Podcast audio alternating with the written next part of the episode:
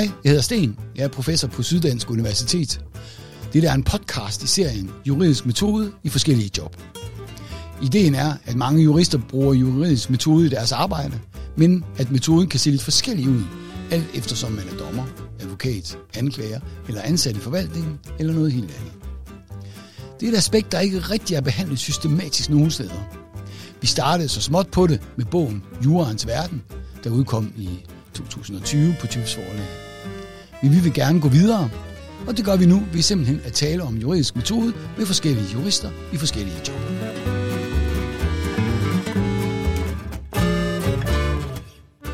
I dag skal vi snakke med Peter Vedel Kessing, som er kantjur og Ph.D. Øh, og arbejder ved øh, Institut for Menneskerettigheder. Øh, Peter har mange kvalifikationer, og vi har allerede lavet en podcast med Peter i forbindelse med de øh, vurderingsarbejder, som der bliver lavet, altså vurdering af love, vurdering af, om love er i overensstemmelse med øh, menneskerettighederne. Det vi skal snakke med, med Peter om i dag, øh, er øh, et andet spørgsmål, øh, nemlig øh, om, om fængselsbesøg, hvordan går det med det, hvordan vurderer man, hvordan bruger man juridisk metode, når man er ude og kigge på fængsler og se, hvad går det rigtigt til i øh, overensstemmelse med øh, loven og hvad der, hvad der ellers er. Jeg kan sige, at øh, Peter er vældig kvalificeret til at, at sige det her. Øh, Peter er også medlem af FN's torturkomité øh, og involveret i mange projekter, øh, både ind- og udland med besøg i arrester, øh, fængsler og formidler til fængslet, rådgiver for Dignity og rådgiver for Udenrigsministeriet i forhold øh, vedrørende tortur og så videre. Og det er altså det, vi skal se lidt på, øh, eller høre lidt om, må det jo hedde, øh, i dag. Øh, så Peter, jeg stiller dig lidt det samme spørgsmål som sidst, men du skal du svare i forhold til, til det arbejde, der er med at besigtige fængsler og vurdere og så videre, hvad det er, du laver der. Og mit spørgsmål er jo så, at hvis juridisk metode er den metode, man bruger, når man skal have svar på juridiske spørgsmål, bruger du så juridisk metode i det her arbejde? Ja, altså det gør jeg selvfølgelig, men det er jo, det er jo sådan en lidt anden øh, metode, end øh, når vi laver andre ting, altså når man skal vurdere lovforslag og den slags ja. ting, som vi snakkede om sidste gang. Øh, fordi her er det sådan set mere for at... Øh, for, det er ikke for at fastslå, om det er i strid med gældende ret, kan man sige, eller hvad gældende ret er. Men det er mere at finde ud af at forebygge øh, tortur, umenneskelig og nedværende behandling, som det hedder. Og det hele øh, bunder jo i, at der er en, øh, en protokol til FN's torturkonvention, der siger, at hvis man øh, eller der forpligter stater til, der har skrevet under den protokol, til at, øh, at, at øh, inspicere fængsler og andre steder, hvor folk de kan blive frihedsberøvet, altså psykiatriske afdelinger og, og, og andre steder, hvor folk de kan blive spærret inde. Øh, Og der, der står så i den her protokol, og den har Danmark jo så skrevet under på for, for snart 15 års tid siden, Øh, Øh, og der skulle man beslutte, hvem, skal, hvem skulle så lave de her fængselsbesøg øh, i Danmark, og der sagde man, at det var ombudsmanden sammen med Institut for Menneskerettighed og Dignity. Så vi gør det sådan set sammen med os tre øh, institutioner. Og der står så også i protokollen, hvad det hele går ud på, hvorfor man skal lave de her besøg. Det er for at forebygge øh, tortur, umenneskelig og nedværende behandling. Så det vil sige også lidt bredere, altså ikke, det er sådan set ikke at fastslå, hvad der er gældende ret. Det er ikke at fastslå, at en person blevet tortureret. Der er jo en definition af tortur i FN's øh, i artikel 1 i FN's torturkonvention, hvor man definerer tortur der. Så det, men det går ikke ud på det her, som man siger, fastslå, hvad er gældende ret? Er der sket en, en krænkelse af artikel 1, den her definition af tortur i konventionen? Det går det ikke ud på, men det går ud på at forebygge, øh, at man kommer i den situation, hvor, hvor der sker tortur, umenneskelig og nedværende behandling. Så det vil sige, øh, og der, derfor tager også et bredere bedømmelsesgrundlag. Så bedømmelsesgrundlaget er ikke sådan kun øh, torturkonventionen. Det står faktisk i den her øh, protokol til, øh, til, til konventionen. Der står, hvad det er for en bedømmelse. Hvordan skal man bedømme det her? Der står, at man skal bedømme det ud fra FN-standarder. Og det er jo meget bredt. Så det kan jo så både være noget hard law, altså konventioner, FN's torturkonventioner og alle mulige andre øh, bindende konventioner, men også en række resolutioner fra FN og Europarådet og andre ting er med her. Det man kalder soft law, altså som ikke er forpligtende, men som er anbefalinger. Øh, og, og der er man så over i lidt løsere, kan man jo sige, i nogle løsere betragtninger, som ikke er retligt forpligtende for stater. Øh, men altså, og så er det jo tit sådan netop også, at de her, de her soft law standarder måske har en lidt højere niveau, altså lægger en lidt højere beskyttelse ind, end, øh, end der er i, øh, i, i hard law, i konventionerne. Så det kan man sige, for eksempel i forhold til, hvor meget plads man skal have i en fængselscelle. Øh, der, har, der, der er der ret, så skal der meget til efter konventioner, for det er i strid med det umenneskelige nedværende behandling. Men der kan man så gå ind i sådan noget, nogle de her soft law erklæringer, så siger, der skal mindre til. Altså man skal have, man skal have, man skal have mere plads. øh, i en fængselscelle, øh, før det, øh, før det er acceptabelt. Ikke?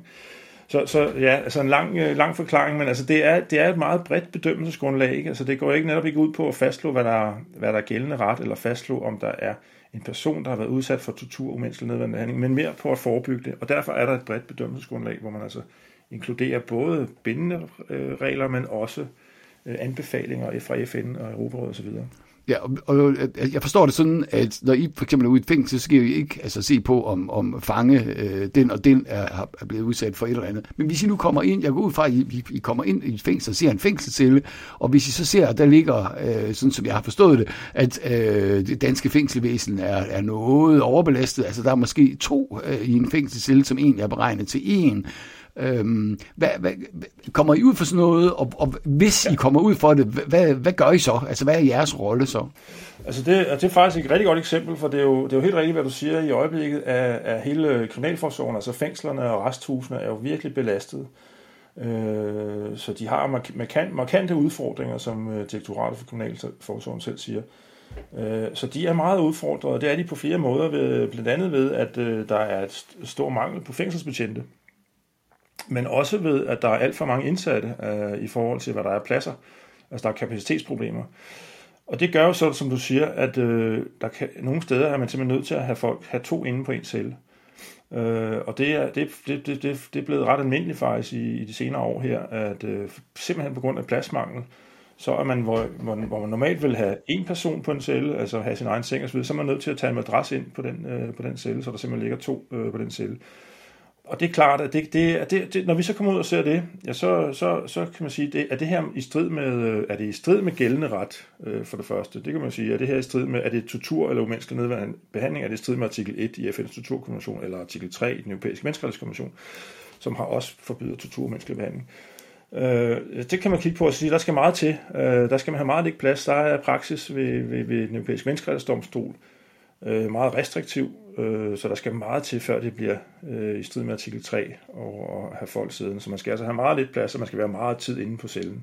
Må, må, må jeg lige spørge om ting i forhold til det med, med retskilder? Fordi du sagde, øh, at, at når I var ude og kigge på de her ting, så skulle I bruge altså FN-regler, og det vil sige, så bruger I selvfølgelig øh, altså konventioner og sådan, men I også bruger FN soft law og forskellige instrumenter. Men nu nævnte du her også den europæiske menneskeretskonvention. Er det også en, I, øh, altså det er også en, I lægger til grund? Det lyder meget fornuftigt, eftersom den er gældende i Danmark. Øh, ja. Men det er så, I, brug, I har altså ud over FN's, FN-materiale, hvad kan man sige, FN-retskildemateriale, så bruger I altså også for eksempel den europæiske menneskeretskonvention. Ja, det gør vi. Altså, vi kigger jo på, også på gældende ret. Altså, vi kigger også på dansk ret, kan man sige. Straffuldbyrdelsesloven for eksempel, øh, ja. og en række bekendtgørelser, der er lavet for direktoratet omkring det her område. Så det ser vi jo på også og siger, okay, selvfølgelig øh, vurderer vi også, at det her i strid med gældende ret, er det her i strid med den europæiske menneskerettighedskonvention, er det i strid med dansk lovgivning eller bekendtgørelse osv. Men, men det er sådan set ikke formålet, øh, mm. som sagt tidligere. Altså, så er det mere bredt det med at forebygge, at det her kommer til at ske. Så derfor er det ikke noget, vi bruger meget tid på, men det er selvfølgelig en del af vores vurderinger, når vi kommer ind og siger, okay, her mener vi faktisk, at det, den her behandling, hvis det nu var tilfældet, vil være i strid med straffuldbyrdelsesloven, eller i strid med praksis for den europæiske menneskerettighedsdomstol. Der kan være noget helt klart praksis, der for eksempel sagde, øh, ja for eksempel sige, at man må ikke sidde fire personer på en, en celle, der beregnet til en person, sådan noget lignende. Hvis man så ser det, så, så, vil, så vil man jo øh, gøre opmærksom på det også og sige, her kan, her kan der være risiko for, at vi simpelthen er, er i brud med, med, med, med gældende ret ved ikke at gøre det her. Ikke? Men, men det er jo meget sjældent, at vi er i den situation, så derfor så er vi tit over i, øh, og det er jo som sagt også formålet med det, over i de mere løse betragtninger, altså soft law. Og der er jo det rigtige, som du selv siger, der er FN har lavet noget, der hedder FN's Mandela Rules for 2015, som hedder godt nok rules, men som altså ikke er forpligtende, øh, men som er soft law, men som er en lang række, hvor stater er gået sammen, øh, alle stater altså i FN, og herunder også Danmark, er gået sammen, og så har de forhandlet nogle meget præcise øh, retningslinjer for, hvordan man skal behandle indsatte i fængsel. Hvor meget tid, hvor meget plads skal man have i et fængsel? Hvor lang tid må man være isoleret, når man sidder i fængsel? Øh, hvor lang tid har man, kan har man ret til at komme udenfor øh, og, og på en gårdtur, altså uden for, for fængselscellen? Har man ret til arbejde? Har man ret til at få besøg? Altså mange, meget, altså en række øh, øh, rettigheder, som ikke, altså som sagt ikke er rettigheder, fordi det, det bare er soft law, ja. så det er ikke noget, der er forpligtende på stater, men det er sådan en god anbefaling til, hvordan man skal indrette fængselsvæsenet for at få et, øh, et humant fængselsvæsen, der er i overensstemmelse med internationale standarder på området. Og dem har de vedtaget, altså FN-landene, som er meget præcise. Det, det, de, de er jo rigtig gode, fordi at i modsætning til den europæiske menneskerettighedskonvention, Øh, som jo er, er nogle meget, øh, meget øh, kortfattede skønsmæssige standarder, for eksempel artikel 3, ingen må udsættes for tortur, umenneskelig og nedværende behandling. Hvad ligger der egentlig i det? Det er jo helt umuligt at vide i forhold til en indsat i et fængsel. Er det, er det nedværende eller umenneskelig behandling at sidde to på en celle? Det kan man jo ikke, det kan man ikke forholde sig til, mindre lige er en praksis fra den europæiske menneskerettighedsdomstol, der så er gået ind og, og, og fyldt det her skøn ud. Øh, men, men det gode ved de her FN-standarder softlaw, det er, at de netop er meget præcise øh, og går ind og siger, anbefalinger, vi anbefaler sådan og sådan og sådan, og det er stater, der har vedtaget dem, så det er altså ikke noget, som NGO'er eller øh, andre har været inde og lave, men det er noget, som stater har sat sig ned sammen og sagt, at vi laver de her anbefalinger, som godt nok ikke forpligter os retligt, men så vi vil arbejde hen mod, arbejde hen mod at gøre. Altså, det vil sige, at I, hvis det skal være, altså påpeger, at hvis der er nogle forhold, som er i direkte strid med gældende ret, det lyder også som om, at det ikke er noget, I gør ret tit. Øhm, ja. men, og, men så er der ligesom det andet, der kan være de her øh, øh altså vejledende regler, kan vi jo kalde dem, Mandela Rules ja. og, og hvad der ja. ellers er. Og hvis I så ser, hmm, nu, er de, hvis, nu er vi ved at komme tæt på øh, en af de detaljregler for, hvor mange der må være på en tælle, eller hvor længe man må være isoleret, eller sådan. Er det, er det så i sådan et tilfælde, hvor I øh, så, øh, laver en anbefaling, der hedder, måske var det en god idé at arbejde med det her, eller hvordan gør I? Ja, det vil det være. Altså det, det vil det typisk være. Øh, et meget godt øh, eksempel har været det med, med strafcelle, som der også er, er steget rigtig meget altså i de sidste, sidste par år. Ja, her. Du skal nok lige fortælle, hvad en strafcelle ja, er. En strafcelle er, at hvis man opfører sig øh, forkert inde i fængslet, altså laver bryder reglerne som, øh, som indsat, så kan man af straf, altså som disciplinærstraf, øh, kan man så blive isoleret øh, i, i, i en celle, så man sidder altså lukket, altså fuldstændig som om, hvis, man, hvis det var domstolen, der havde bestemt, hvis man var varetægtsfængslet, så sidder man altså helt isoleret, man har ikke øh, øh adgang til at snakke med folk, øh, og der er en række begrænsninger, som, som, som man sidder sådan set i, øh, øh, på sin celle. De, man har ret til at komme ud på gårdtur, men ellers så sidder man inde på sin celle hele dagen. Øh, og det kan man så gøre, Øh, og, og der er nogle anbefalinger fra blandt andet de her Mandela, Rules, jeg nævnte fra FN, som siger, at det skal man begrænse mest muligt, og man skal også øh, og også anbefalinger om, at man ikke har langvarig øh, isolation, øh, fængsling, altså, og, og det, det er så over 15 dage øh, af anbefalingerne. Man har helt afskaffet muligheden for at gøre det. Og det er så stedet i Danmark øh, øh helt van, vanvittigt meget i løbet af de sidste par år, fordi der har været en, en øh, politisk ønske om, at man skal have, man skal have et mere, lidt mere restriktivt fængselssystem. Øh, så derfor så, der, så før var det et skøn, at man ville lige kende straf selv, hvis der skete nogen, øh, hvis der var nogen, der forbrød sig mod reglerne. Men nu er det blevet øh, obligatorisk. Det ændrede man fra med loven, straffuldbyrdelsesloven for et par år siden, som sagde, at nu skal, skal man altså ikende en, en øh, strafcelle, altså isolationsfængsling, hvis man laver øh, Øh, noget disciplinært forkert inde i fængslerne. Og det har medført, at fra de var meget, meget få, der blev, øh, fik en langvarig strafcelle, altså på over 15 dage, op til en måned kan man få, øh, så er det så øh, blevet rigtig øh, normalt til i løbet af de senere år, og, og vi har øh, flere hundrede strafceller, langvarige strafceller, der bliver øh, ikendt øh, hver år nu her, hvor det var meget, meget få før i tiden. Og der er som sagt, øh, der er nogle, øh, nogle FN-standarder, der siger, at man skal prøve, prøve at begrænse det mest muligt, og helt afskaffe langvarige, altså over 15 dage. Og det, var, det er jo klart, at det er sådan noget, man kan sige, Jamen det, det er jo et, selvfølgelig et politisk øh, skøn, og man vil, man vil have restriktive fængselssystemer, og man skal have restriktive øh, afsoningsforhold. Det er helt politisk øh, vurdering, man vil det. Men der er altså nogle øh, FN-standarder, som anbefaler, at man begrænser det mest muligt. Og dem har Danmark selv været med til faktisk at forhandle, og faktisk også øh, været med til at vedtage med FN-regi. Og så kan vi jo gøre opmærksom på det. Sige, øh, og selvfølgelig kan vi sige, at det her det er ikke noget, som vi er forpligtet til. Øh, man kan godt vælge at have langvarig strafcelle. Øh, det er ikke i strid med, med gældende ret, men der er anbefalinger, vejledende anbefalinger om god fængselspraksis, som anbefaler, at man helt afskaffer langvarig strafceller, og det er så det, man kan gøre gældende. Og det, det, det vil man så typisk kunne sige, hvis man kommer ind i et fængsel og ser det. Øh, eller også det med, at der er for lidt plads på en celle, som vi snakkede om tidligere. Altså også, øh, der skal meget til, den europæiske menneskerettighedskonvention eller domstol har sagt, at hvis man bare har 3 kvadratmeter personlig plads på en celle, i en flere, flere celle, altså hvis man sidder to i en celle, men så bare har 3 kvadratmeter personlig plads, så er det øh, som udgangspunkt ikke i strid med artikel 3, så er det ikke en umenneskelig nedværende behandling. Det vil sige, det, er, og det må man sige, det er jo, ikke, det er jo, det er jo meget begrænset, 3 kvadratmeter øh, og så, så det er ikke meget. Og der siger de så, FN-standarderne, øh, blandt de europæiske standarder, siger, nej, man skal have 8 kvadratmeter, anbefaler de, ikke? Øh, og nogle går helt op og siger 10, nogle andre, nogle andre øh, CBT, altså et, et sådan forebyggelsesorgan, som besøger fængsler også øh, i Europarådet, har en højere standard. Og, der, og, og det, det kan vi jo så sige, øh, det vil være øh, typisk sådan noget, man sagde til, øh, til, til hvis man ser det med, med, med der sidder to på en celle, og siger, det er ikke nødvendigvis i strid med, hvis man har tre kvadratmeter, er det ikke i strid med, med den europæiske menneskerettighedskonvention, og dermed ikke i strid med gældende ret. Men, men der er klare anbefalinger øh, for, at man skal give mere plads end det der. Så kan man arbejde hen mod det. Men jeg, jeg, jeg skal lige spørge, altså, det, man, man kan jo så, altså, det kan være i strid med gældende ret, og igen, det lyder som om, at det sker ikke så tit, men det kan også være i strid med, øh, med anbefalinger, som Danmark oven i købet har været med til at lave, og, og været med til at, at underskrive, og sådan i, øh, eller hvad det er, altså har været, været med forfattere på i FN. Men hvad, hvad, kan man så ikke sige, at, at det strider mod anbefalingerne?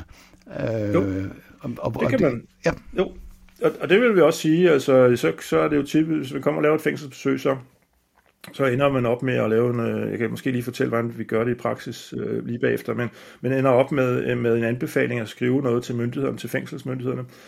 Og der vil man der vil så kunne sige det, at øh, det ikke, øh, at vi anbefaler, at man giver mere plads øh, på cellerne. Øh, det er ikke bindende, øh, det er ikke strid med gældende ret, det gør det, men der er anbefalinger fra Europarådet og fra FN, når man gør det.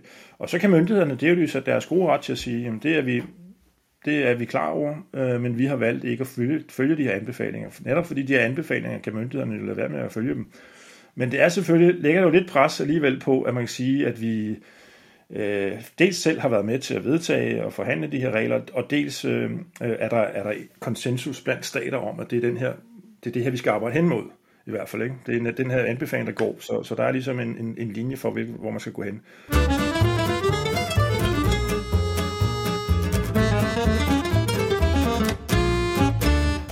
Jeg har arbejdet i lande, hvor det måske ikke var helt almindeligt, eller det var ikke sådan så øh, altid, at, at myndighederne fulgte reglerne, og samtidig havde man på fornemmelse af, altså de bindende regler, og samtidig ja. havde man fornemmelsen af, at de bindende regler, det var sådan, lidt sådan en udstillingsvindue, som de kunne vise, at se, hvor godt det ser ud her, og så når man kiggede nærmere på det, ja, så var der ikke nogen, der overholdt de regler alligevel.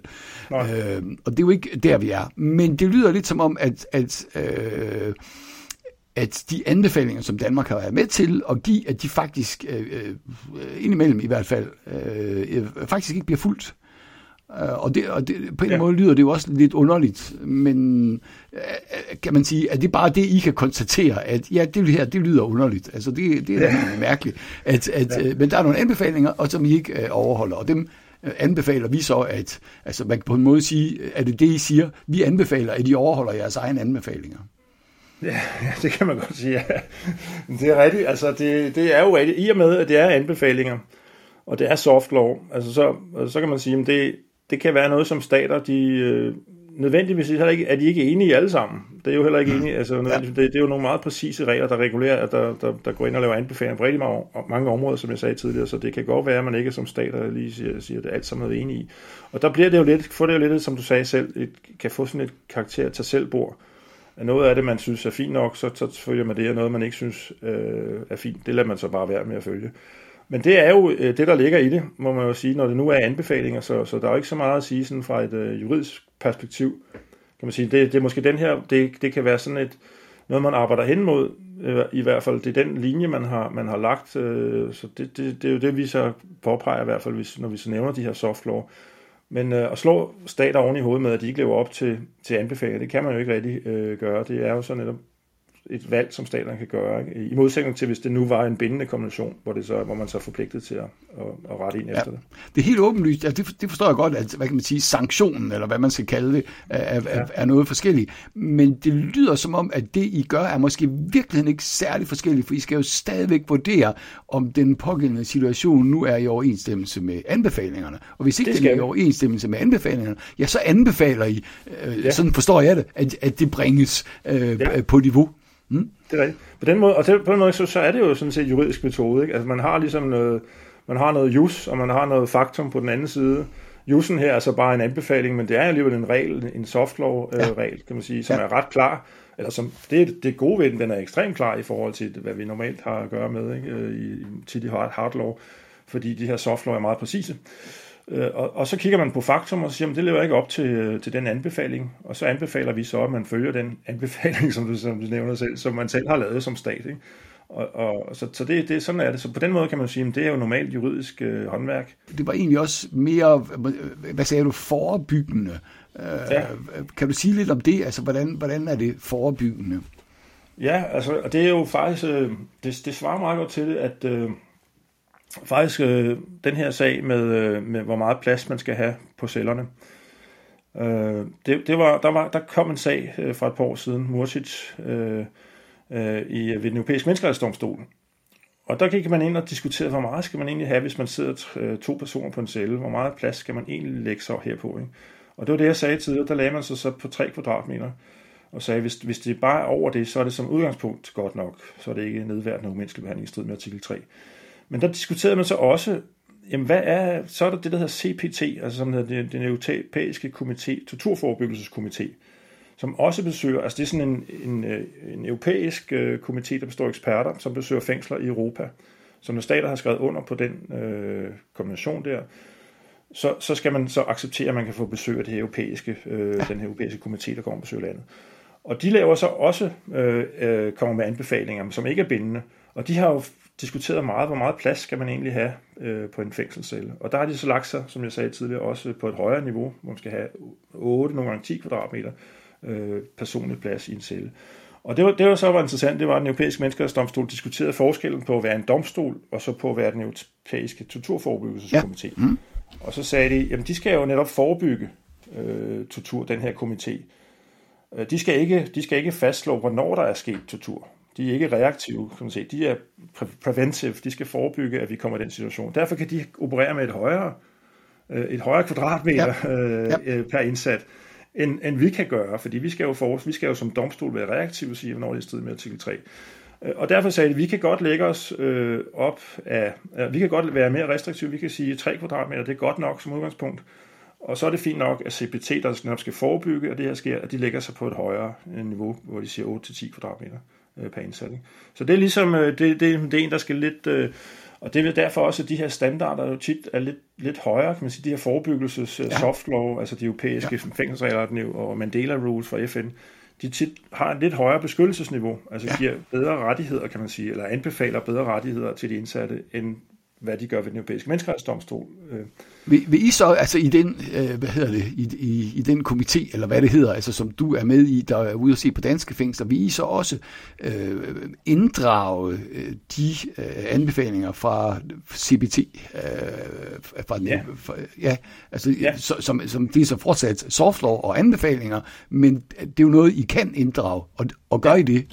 Ja, bestemt. Det er, ja. det er jo det, der er af tanken at sige, det er ligesom det, der er, er, er sådan... Øh, øh, man, man kan lægge sig. Det er jo der, hvis man skal finde et eller andet, øh, netop fordi man har brug for noget. Altså, vi, vi har jo brug for nogle, nogle retlige... Øh, øh, et retligt grundlag at udtale os på, ikke? og der står jo også, at vi kan jo ikke bare gå ud og sige et fængsel, vi synes, vi skal have et bedømmelsesgrundlag, øh, øh, og, og for at forholde os til, hvordan situationen er i et fængsel. Så vi skal ligesom have noget jus på den ene side, og så skal vi have, så kigger vi på faktum på den anden side.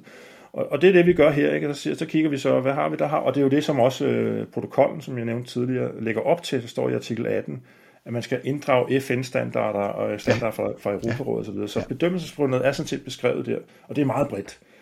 Og derfor så, så, til det vi gør, så vi gik simpelthen på alle de her soft law standarder, så, og så inddrager vi det, og hvis CPT har været der, så øh, kan man nævne det også, og sige, ligesom, øh, sige, det CPT har faktisk været her. Måske, de kommer også til Danmark, de var her for et øh, års tid siden, øh, og kommer sådan cirka hver fjerde år, den her, den her europæiske torturforebyggelseskomité, og så laver de en lang øh, rapport, hvor de besøger forskellige fængsler. Og det kan vi jo så også øh, som national besøgsorgan lægge os op af og være inspireret af, hvad, hvad de kommer og siger.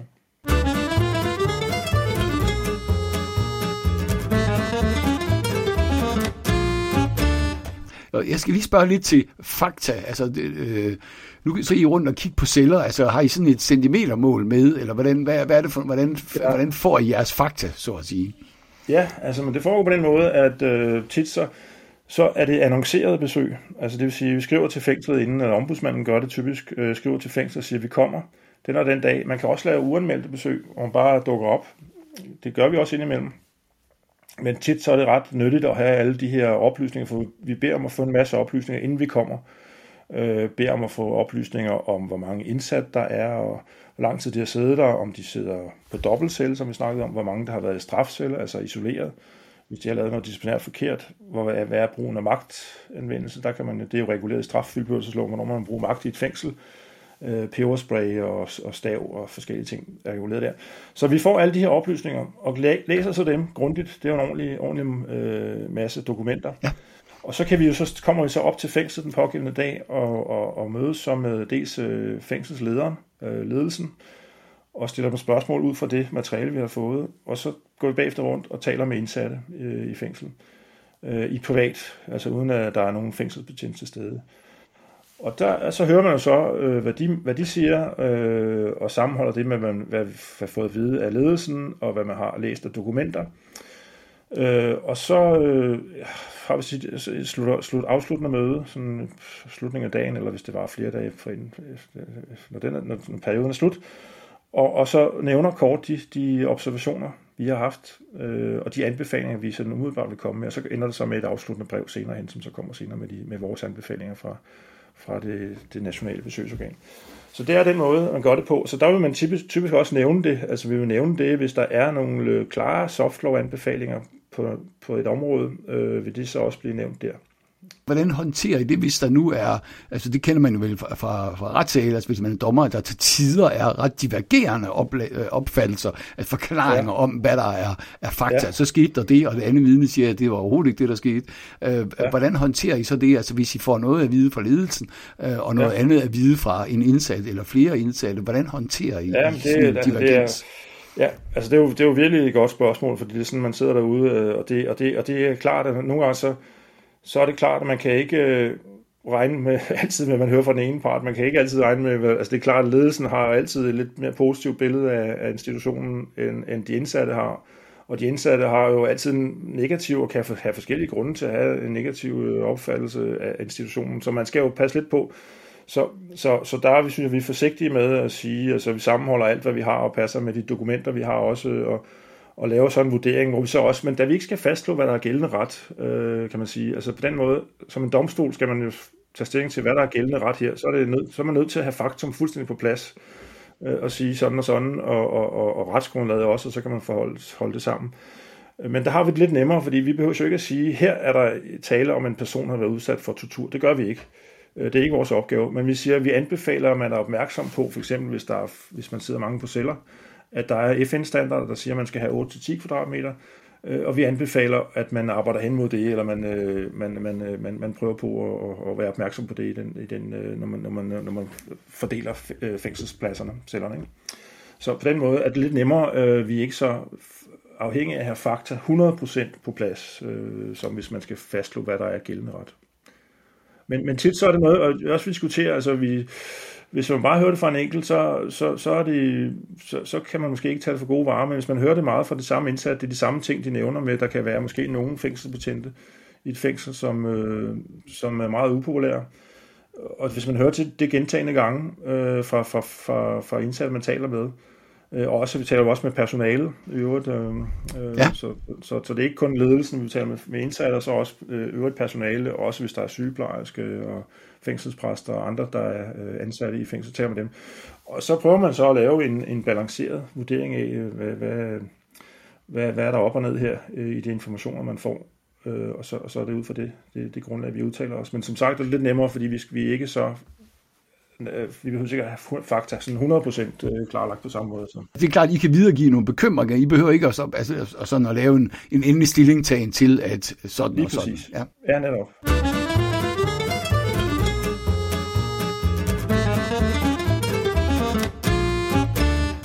Nu stiller jeg lige lidt, lidt andet type spørgsmål, som jeg blev inspireret af, fordi jeg så en, en tv-udsendelse for ikke så længe siden, øh, hvor der netop var, det var fokus på det her med overbelægning i fængslerne og sådan noget. Og der interviewede man en fange, som, som sagde, altså det der med, at de var to på cellerne, og det var, øh, øh, og, og, som brokkede sig lidt over det. Og så stillede journalisten et spørgsmål, jamen er det meningen, det skal være rart at sidde i fængsel?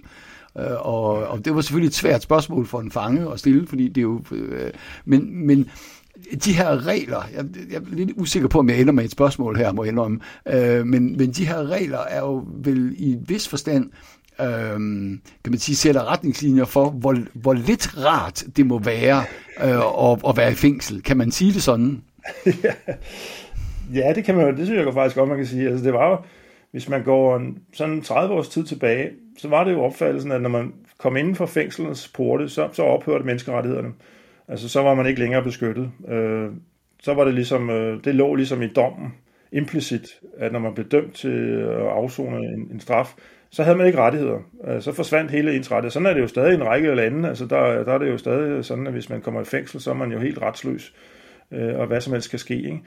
Øh, sådan er det heldigvis ikke længere, og der kom nogle domme for, for, for, for, for, ja, for 20-30 år siden fra den europæiske menneskerettighedsdomstol, blandt andet som fastslog, jamen det er ikke sådan, at man mister sine rettigheder. Man er stadig beskyttet af alle rettigheder i den europæiske menneskerettighedskonvention. Øh, bortset selvfølgelig lige for retten til frihed.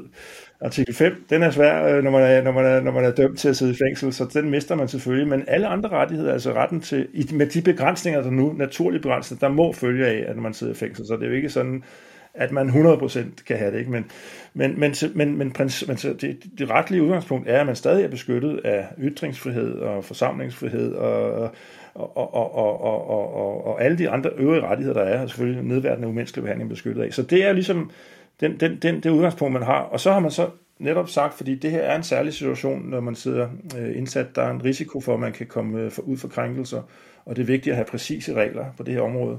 Og derfor har man lavet de her anbefalinger, som sådan set, præcis som du siger, synes jeg, øh, det synes jeg er rigtigt, altså de går ind og supplerer og hæver niveauet lidt og siger, at vi skal arbejde hen mod, at øh, man, man er beskyttet rigtigt, øh, når man sidder i fængsel. Og der er en risiko for en række af ens rettigheder. Man skal jo tænke på, når man sidder indsat, at man jo helt, man er jo prisgivet sådan set øh, fængselssystemet, og man er også det, at man er i, i statens varetægt. Øh, så der er jo i steds, øh, også i et rent retligt, altså den europæiske menneskerettighedskonvention, øh, er det jo sådan, at man må ikke begå overgreb, altså der er en, den her negative forpligtelse, man må ikke udsætte personer for tortur, man må ikke gå hen og slå dem for at få informationer osv., men der er også en positiv forpligtelse, som ligger i, i menneskerettighederne, altså man skal gå ud og beskytte folk, som er i risiko for at komme, øh, øh blive udsat for menneskerettighedsbrud, øh, hvis de er i statens varetægt.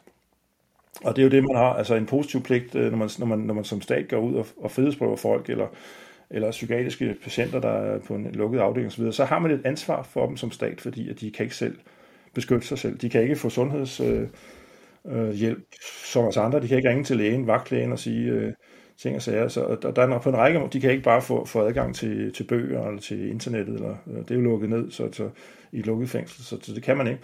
Så derfor har man altså ekstra behov for at blive beskyttet, øh, og fordi man er i statens varetægt. Så det er også det, som stater så sådan set anerkender ved at gå ud og lave de her øh, soft law standarder og siger, jamen vi anerkender jo også, at vi har en særlig forpligtelse til at øh, beskytte de her mennesker, vi, vi, vi, vi, vi lukker inde, fordi de er i vores varetægt. De mister jo sådan set muligheden for at beskytte sig selv, som vi andre kan, øh, og derfor har vi nogle øh, forpligtelser. Godt nok vejledende karakter, men dem har vi over for dem. Og det vil vi arbejde hen imod. Så det, det ligger der i. Ja og det er jo spændende i forhold til både, både det, at de opererer med, med soft law, hvor man kan sige, at, at juridisk metode i virkeligheden sådan fungerer nogenlunde på samme måde, bortset fra, at, at hvad kan man sige, der er jo ikke nogen tale om nogen dom eller på nogen, om nogen afgørelse.